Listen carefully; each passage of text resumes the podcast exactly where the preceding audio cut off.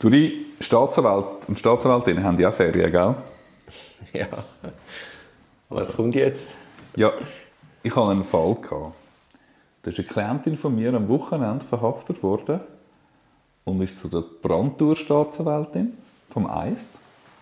Und dann Antrag von Untersuchungshaft, dann sind wir in die Haftanhörung gegangen, also in den Mafia-Raum, wo man selbstverständlich die harte Trennscheibe hat, weil die sind halt ganz, ganz, ganz gefährlich dort. Und nachher ist die Haft, oh Wunder, endlich mal, endlich mal ist im Kanton Zürich Haft angeordnet worden. Nein, natürlich, selbstverständlich ist Haft angeordnet worden. Und nachher möchte ich zwei Tage später der zuständigen Staatsanwältin anrufen.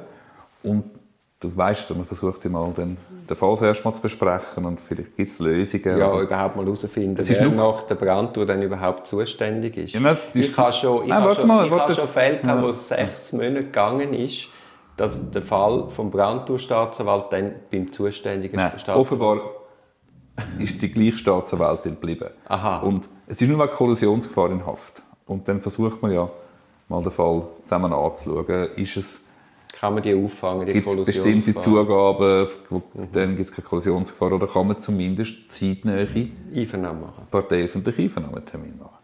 Und dann rufe ich dort an und dann sagt man mir, ja, die Staatsanwältin ist in der Ferien. Jetzt ist die Staatsanwältin glaube für drei Wochen in der Ferien gewesen. Kein StV gehabt. StV gehabt, zweimal den StV angerufen, aber die haben natürlich, die sind natürlich auf StV für, wenn es brennt, ist klar.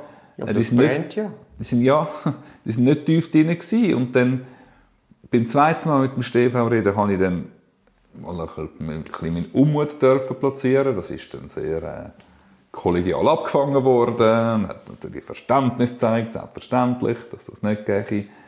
Aber es geht darum, dass man die Zeit, wenn ich wenigstens genutzt hätte für die Terminfindung. Meine, Das ist auch nicht einfach. Es sind mehrere Beschuldigte, mehrere Geschädigte. Und also jetzt ist es eigentlich einfach, drei Wochen ist in dem Fall nichts gelaufen, weil man tatsächlich geschafft hat, eine Brandtour-Staatsanwältin einen Termin zu geben für die Brandtour und nachher geht sie in die Ferien. Das ist doch einfach eine Fehlplanung. Das ist eine Unmöglichkeit. Und ich kann mir das nur so erklären, dass die Leute denken, mich selber betrifft es nicht, weil nur dann kannst du mit Leuten, die du inhaftierst, so umgehen. Weil wenn uns das selber würde betreffen sagen wir Staatsanwälte und Richter und Anwälte, dann würden wir doch ganz anders mit diesen Leuten umgehen. Im Sinne von, das, das würde man uns doch selber nie zumuten. Ja, wir würden man- ja durchdrehen, wenn wir in Haft wären. Ja, und man ist parkiert. Man weiss, Praxis Kanton Zürich bringst niemand raus in einer kurzen Zeit. Und da lobe ich mir dann schon die anderen Kantone, die es erstmal einfach knallhart praxisgemäß mal zwei Wochen ist, glaube ich, in Basel-Stadt oder zumindest maximal einen Monat anordnet. Und dann muss die Staatsanwaltschaft nochmal liefern und sagen, was hat man gemacht in dieser Zeit. Ja, ja, gerade am Anfang, wenn der Tatverdacht relativ dünn ist. Ja, oder wenn es eine Kollisionsgefahr ist, dann Ja, muss man das sehen. kann man Also ich meine, so einen Termin findet man, Punkt. Also ich denke mir jetzt im Grand, ich habe jetzt auch gerade ein Und du siehst, Linie, was für eine ruhige Art ich das sage. Bewundernswert, ja. Ja, nein, du bist ein richtiger Stoiker. Hast du Marc Aurel gelesen? Oder? Anyway, ich habe auch ein Beispiel, und zwar genau das Gegenteil. Seeoberland. Ja. Inhaftierung, Haftanordnung, Verfügung kommt. Noch am gleichen Tag habe ich Terminvorschläge für Einvernahme von der Staatsanwältin. Grande Oster. Grande Oster. Ist Grande Frau W. Staatsanwältin W. Genau. Grande W Grande Oster. Grande, Grande Oster. Nein, aber ich verstehe doch auch, wenn du doch eine Strafuntersuchung führst, dann musst du doch einen Plan haben. Und dann weißt doch du genau, was du noch machen willst. Tag, tag, tag, um den Tatverdacht zu verdichten. Und du musst einfach die Ressourcen Ja, umkehren. vor allem, es geht darum, Kollisionsgefahr, das kannst du nicht parteiöffentlichen, um, das kannst du nicht parteiöffentlichen Einvernahmen vermeiden. Und es ist ja, meine Klientin ist ja auch noch einfach berufstätig gewesen, steht mitten im Leben und ist nicht irgendwie einfach, macht sowieso nichts, wenn man mal im Ja, Hotel Zürich West ist. Ja, ja. Also was das diesen Leuten psychisch anrichtet, das, das tut man gar nicht veranschlagen. Kommen die alle psychisch gestört raus? Vollpumpt mit Medis? Mit Seroquel oder Seroquel oder Seroquel. also komm, wir wechseln. Also, ähm, Artikel 128. Wir Also sind- lass uns doch schnell vorab kurz überlegen, warum braucht es überhaupt eine Verteidigung? wir können es vorher überlegen, oder ich hätte eigentlich gerade den Einstieg zum Überlegen. Früher hat man Verteidigung auch genannt Gehilfe des Richters oder Organ der Rechtspflege oder schlimmste Diener des Rechts. Und wir vertreten ja, das hat sich vielleicht hat sich herauskristallisiert in unseren Diskussionen, dass wir vielleicht Diener des Rechtsstaates sind. Einmal, das ist sicher ein Aspekt für mich von der Verteidigung, warum es eine Verteidigung braucht, dass man schaut, dass die Regeln eingehalten werden, dass man schaut, dass fair behandelt wird. Also es ist eine rechtsstaatliche Funktion, die wir haben. Die auch das hat sicher. Eine Kontrollfunktion, die ich auch sehr wichtig finde. Genau, also das ist sicher mal eine Funktion Staats, äh, vom Anwalt, von der Anwältin. Gerade mit der neuen StPO, die wir jetzt seit elf Jahren haben, mit, dem, mit der grossen Machtfülle bei der Staatsanwaltschaft, umso wichtiger. Und dann, bitte, was, mein, was meinst du? Ich gebe die Frage zurück. Warum braucht es eine Verteidigung in der heutigen Zeit? Also nein, wichtig ist auch zu wissen, dass die Verteidigung absolute Interessen der beschuldigten Person verpflichtet genau, ist. Genau, es da steht. Also braucht da nicht irgendwie objektiv ausgleichend zu wirken, auch wenn das oftmals die beste Art der Verteidigung ist. Aber das wäre wieder ein anderes Feld. Das ist mehr Psychologie dann wieder, ja. Genau. Und dann ist auch noch wichtig zu wissen, dass die Verteidigung ist nicht an Weisungen von der beschuldigten Person gebunden.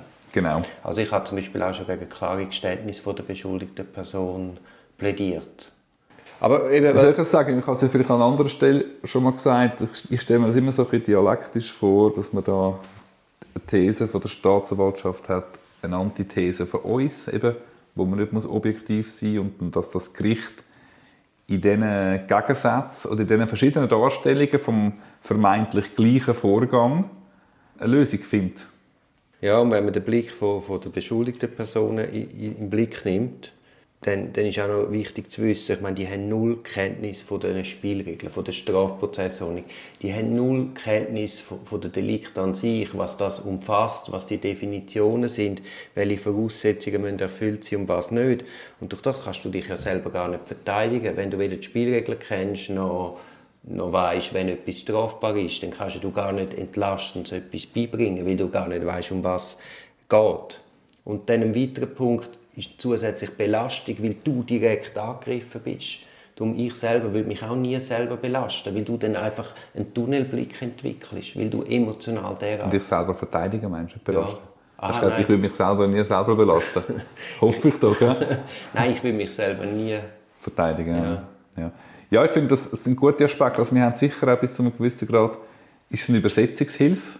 Wir müssen so die Praxis und die Realität und wie es halt wirkt, versuchen, der Klientin oder dem Klient beizubringen. Ich meine, im Innenverhältnis wird ja dann oft auch, wird mir auch beschworen und wie gesagt, ich habe es nicht gemacht oder es war nicht so gewesen. und es ist auch, kann auch schwierige Arbeit sein, um zu sagen, hey, aber in zwei Jahren, wenn es zum Richter kommt, wird man einfach der und der anderen Person glauben, oder? Das ist ein Fakt. Wir können jetzt versuchen, gegen das anzukämpfen ich sage dir, das Risiko ist dort und dort. Oder wir versuchen jetzt einfach, uns zu verabschieden, dass du in dem Verfahren Gerechtigkeit findest, dass man einen Exit hat, wo, wo du mit kannst leben kannst. Ich meine, das ist traurig, aber das ist wahr und das ist ein wichtiger Teil der Arbeit. Also du anders? Du redest jetzt vom grossen Druck, wo eine Strafuntersuchung per se entfaltet und dann allenfalls noch in Kombi mit, dem, mit der Inhaftierung. Ja, und auch, und auch in Kombi davon, dass es einfach die dass es nur eine prozessuale Wahrheit gibt und dass man versucht zu antizipieren, in welche ja. Richtung es geht, dass man deinem Klient oder deine Klientin am Schluss, am Schluss selbst wenn es so war, was die Klientin sagt, nicht wird glauben, geht man jetzt in eine Freispruchverteidigung rein oder beißt man in sauren Äpfel, macht falsche Geständnisse, meine, das haben wir schon ein paar Mal diskutiert, das ist einfach eine Realität, um ein einigermaßen genehmes Ergebnis zu finden. Ich meine, das ist kein hohes Leid auf der Rechtsstaat, das ist mir schon klar ähm, oder kein Rohrlied auf, auf die Wahrheit, auf die angeblich materielle Wahrheit, die man versucht zu finden. Aber das ist die Realität, wo man uns dann aufhalten. Ja, ja, nein, das habe ich auch schon mitgewirkt, die falschen Geständnisse. Also was du jetzt ansprichst, ist quasi die Beratung vom Klienten. Also seine Orientierung über seine Rechte. Und auch eine Orientierung, ja, und auch eine Orientierung vom Klienten. Jemand, der sich daran orientieren kann. Mit jemandem, wo er etwas kann besprechen kann. Gerade in ganz vielen schwierigen Vorgängen ist wahnsinnig schambehaftet. Ähm, er braucht eine Ansprechperson, er braucht einen Sparringpartner oder sie, äh, um sich damit auseinanderzusetzen und zu einem zu einer Verteidigungsstrategie, ja, einfach ja. auch mal über mögliche Strategien sich unterhalten und dann sich zusammen überlegen, was ist die Geschichte. Genau. Und dann kann man, ist auch ein wichtiger Aspekt ist immer die Überlegung Vor- und Nachteil von Aussageverweigerung, Vor- und Nachteil von Geständnis, wo genau, du vorher das, gerade angesprochen ja, Das ist dann die klassische Arbeit. Aber zum, nochmal zum Kern von 128 vielleicht zurückkommen, dass man eben in Schranken von Gesetz und Standesregeln allein die Interessen der beschuldigten Person verpflichtet ist, ist einmal spannend, dass die Standesregeln überhaupt auftauchen. Oder? Das ist eigentlich Soft Law und äh, das Bundesgericht orientiert sich ja nur für eine Auslegeorientierung an der Standesregel, aber dass das so da ist, das ist doch noch bemerkenswert. Was sind so die Schranken? Kann man darf ich, darf ja, bitte, ja. einen Gedanken fertig machen? Eben, Beratung vom Klienten ist das eine. Das andere von der Verteidigungsarbeit ist dann aber die aktive Mitwirkung am Verfahren selber. Also du musst ja dann die Rechte, die der beschuldigten Person zustehen, musst du auch aktiv durchsetzen, also wahrnehmen und durchsetzen. Es ist nicht einfach so, dass du also da ist ja das Bundesgericht auch immer strenger mit uns und sagt, hey, ihr habt Interventionspflicht, ihr habt, sind teilweise in einer Bringschuld. Man kann nicht einfach drinnen sitzen und sagen, aha, jetzt passiert das halt und nicht intervenieren. Ja, das ist aber das heiße. Das gell? Da bin ich gar noch nicht damit einverstanden, aber das ist leider eine Tendenz, die annimmt, dass wir helfen müssen, dass wir eigentlich zurückgehen zum Diener vom Recht. Das ist eigentlich ein Rückschritt, dass wir ja, ja. helfen, dass das Verfahren nicht nur fair, sondern dass er richtig geführt wird und zwar objektiv richtig geführt wird, indem man moniert, wenn die Staatsanwältin und Staatsanwalt einen Fehler macht. Ja, ja. Aber grundsätzlich wollte ich nur sagen, es lange eben nicht, wenn du einen Verteidiger hast, der einfach sitzt und dich alle Monate irgendwie einmal im Gefängnis kommt besuchen, sondern es kann auch eine unangenehme Arbeit sein, weil du halt aktiv ein Recht musst einfordern musst. Und das ist auch nicht immer einfach. Also du musst Teilnahmerecht einfordern, du musst Siegelung verlangen, du musst ganz viele Sachen wissen und aktiv, wo die beschuldigte Person an sich selber gar nicht weiß. Und man muss bereit sein, sich unbeliebt zu machen. Ja, natürlich, natürlich. Ja. Dann hast du auch noch eine Kontrollfunktion, aber das haben wir ja eigentlich schon gesagt. Ja. Äh, was, ist, äh, was sind die Schranken? Was sind die Schranken? Äh, welche, welche rote Linie dürfen wir nicht überschreiten? Du, das ist auch wieder ein Riesenfeld. Ich schlage vor, das machen wir in einem separaten Podcast. Ja, nein, das ist ja da voll im 128 drin. Um das geht es. Jetzt haben wir eigentlich um alles andere geredet, nicht um das, was im 128 steht. Also einfach kurz, Rechtspflegedelikt ist klar darf man nicht begehen. Man ist ein Anwaltsgeheimnis gebunden und was du schon gesagt hast, ganz wichtig ist die Unabhängigkeit am Klient gegenüber. Ich denke, das sind die wichtigsten. Und wichtig ist mir auch noch da zu sagen... Gut, aber das so allgemein sagen, das hilft uns jetzt gar, gar nicht weiter. Wir müssen da ganz konkrete Fälle anschauen, wo sind die Grenzen. Wo ist noch zulässige Absprache unter Mitbeschuldigten oder unter Co-Verteidiger und wo geht man in einen Graubereich hinein? Also dann machen wir aber die nächste Folge genau über das, weil das ist für mich die Essenz. Ja, das sollten wir schon mal noch machen. Und einfach noch ganz kurz in dem Fall abschließend. Es ist nicht nur das Recht, nur die Interessen der beschuldigten Person wahrzunehmen, sondern es ist eben auch eine Pflicht. Genau, und damit man das wahrnehmen kann, die Rechte und die Pflichten, hat man einen ungestörten und unkontrollierten Zugang zu den beschuldigten Personen. Mhm. Meinst du, das wird immer eingehalten oder werden wir heimlich auch abgelöst? Ja, also das wage ich nicht einmal daran zu denken. Dann haben wir das Recht auf Akteneinsicht. Dann muss hinreichend Zeit für die Vorbereitung gewährt werden. In diesem Zusammenhang ist jetzt mir schon passiert, dass dann sagen, ah, sie haben keine Zeit. Ja gut, dann nehmen wir halt einen Pike-Anwalt. Und dann muss du den Leuten einmal sagen, ja, aber hey, ihr versteht glaube das Konzept von der Verteidigung nicht. Das Konzept ist nicht einfach, dass irgendjemand dort sitzt, der ein Anwaltspatent ist, hat. Sie verstehen dann richtig das Konzept von der Wahlverteidigung nicht. Ja, in, ja, es kann ja auch ein amtlicher sein. Aber sie können nicht einfach beliebig für jede das Einvernahme, ja. weil der Anwalt jetzt nicht gerade Zeit hat, jemand anderes bestellen. Ja, man hat auch noch ein Recht auf Zustellungen, man hat auch ein Recht auf Kritik am Staat. Finde ich auch noch wichtig. Du hast ein Recht, Teilnahmerecht. Also du kannst dabei sein bei zum Beispiel Einvernahmen. Du kannst Beweisanträge stellen. Gut, das ist jetzt eigentlich ein Sammelsurium. Das ist nämlich, weil Verteidigerrechte nie nicht explizit äh, geregelt sind. Selbst in dem 128 nicht. Das ziehen wir jetzt zusammen aus der ganzen StPO. Aber es ist ja gut, wenn wir es da mal erwähnen. Und ganz wichtig ist für eine, für eine effektive Verteidigungsarbeit ist halt das Anwaltsgeheimnis. Das kann man nicht genug oft betonen. Weißt, das verstehen ja auch Klienten oft nicht. Ja, wieso erzählen sie es meiner Frau nicht? Ja, wieso erzählen sie es einem Mr. X, der anruft, nicht? Und dann einmal klar machen, ja, wir im internen Verhältnis, wir müssen möglichst offen sein, aber damit das möglich ist, ist eben wichtig, dass das Anwaltsgeheimnis gibt und sie müssen mich explizit entbinden, damit ich jemanden dritt... Ja, ja, genau, unbedingt, unbedingt. Und das ist ja immer eigentlich oft einer der ersten Punkte, wenn man diskutiert, gerade bei Leuten, die in Partnerschaft leben. Ja, ja. Oder bei älteren Verzweifelten, genau. Und das siehst du dann auch beim Beschlagnahmeverbot. Also die Korrespondenz mit dem Anwalt unterliegt einem Beschlagnahmeverbot. Ja, hoffentlich. Ja. ja, gut. Ich habe einmal eine Bundesgerichtsbeschwerde geführt, genau zu dem Punkt. Ich habe gesagt, hey, man hat zwar keine Siegelung verlangt, das war noch mein Voranwalt, aber ihr habt dann einfach alles entsiegelt und dann habt ihr die Anwaltskorrespondenz nicht ausgesondert. Ergo müsst ihr jetzt das noch nachholen. Weil plötzlich in einer Einvernahme hat man irgendwelche Anwaltskorrespondenz vorgehalten. Mhm, mh. Aber das Bundesgericht ist dann auf die Beschwerde nicht einmal darauf eingetreten. Auf deine? Ja. Was für eine Frechheit. Warum denn nicht? Ja, irgendein Einzelrichter hat irgendwie gefunden, dass... Ein Dada-Entscheid? Ist, die Höchststrafe für Dada-Entscheid? Nein, aber weißt, ich war so sicher, dass ich den gewinne, so einen klaren Fall und dann kommt, kommt irgendwie drei Tage später ein nicht eintreten. Ich hatte auch mal, ein, nein, ich hatte auch mal eine Einzelrichterabweisung in Lausanne, wo ich einfach überzeugt bin, oder wo ich mir muss den Vorwurf äh, selber machen ich habe es nicht geschafft, ihn auf den entscheidenden Punkt hinzuweisen, weil der entscheidende springende Punkt ist so hochinteressant. Irgendwie, entweder es ist ihnen völlig egal gewesen, oder es ist zu wichtig gewesen, dann haben sie es erledigen weil sie sich gar nicht damit auseinandersetzen oder möglicherweise war meine Beschwerde einfach wirklich so schlecht. Gewesen. Das ich meine, alles rausstreichen. Deine Selbstkritik in Ehre, aber ich gebe dir mal meine Beschwerde zum Lesen. Ja, das ist ja schon noch wichtig, oder? Ich würde auch gerne mit dem Richter reden. Aber weißt, der, der unterschrieben hat, der hat wahrscheinlich gar nicht gesehen. Irgendein Gerichtsschreiber hat das gemacht. Und dann weißt du auch nicht, was haben die für prozessuale Erfahrungen? Haben sie mal als Strafverteidiger geschafft? Haben sie mal als Staatsanwalt geschafft? Wie viel Ahnung haben sie vom Prozessrecht? Oder ist es einfach graue Materie, die sie aus dem gescheiten gelben Buch nehmen, vom Schmied, oder? Mit dem Bundesgericht kann man nicht reden, gell? kann man nicht telefonieren. Hast du schon mit denen telefoniert? Nein, nein. Verweigerungsgespräch? Ja. Muss sich immer schriftlich vernehmen. Ja. Ganz schnell zum Abschluss. Es gibt ja Klienten, die, so das Gefühl haben, wenn sie einen Anwalt beiziehen, dann sei das wie eine Art Schuldigeständnis. Ich habe darum mal geschaut. Bei diesen Fällen, die vor Gericht landen, haben 90% der Leute haben Anwälte. Mhm. Also approximativ. Dann, wenn man fragt, amtliche oder selbstzahlte, also vom Anwälte oder selbstzahlte, da haben die Klienten auch oftmals das Gefühl, ah, wenn ich nicht selber zahle, setzt er sich nicht recht ein. Mhm. Jetzt muss man aber sehen, dass selbstzahlte Wahlverteidigungen sind 15 bis 20 Prozent. Vor Gericht, vor Schranken? Ja, vor, immer vor ja. Schranken. Mhm. Das heisst, 80 Prozent der Anwälte arbeiten zum amtlichen Tarif.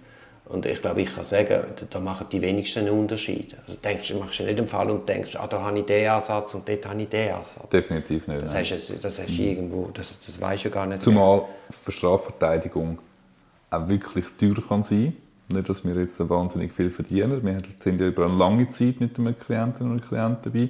Aber für die Betroffenen im Mittelstand ja, ja. das ist fast nicht mehr finanzierbar. Ja, ja, ist nicht finanzierbar. Und, ja, ja. Äh, darum hat man schon die meisten sind dann auch noch amtliche. Gut, und dann, was ja auch noch ganz wichtig ist in der, in der Verteidigungsarbeit, dass du möglichst früh Teil des Verfahrens bist.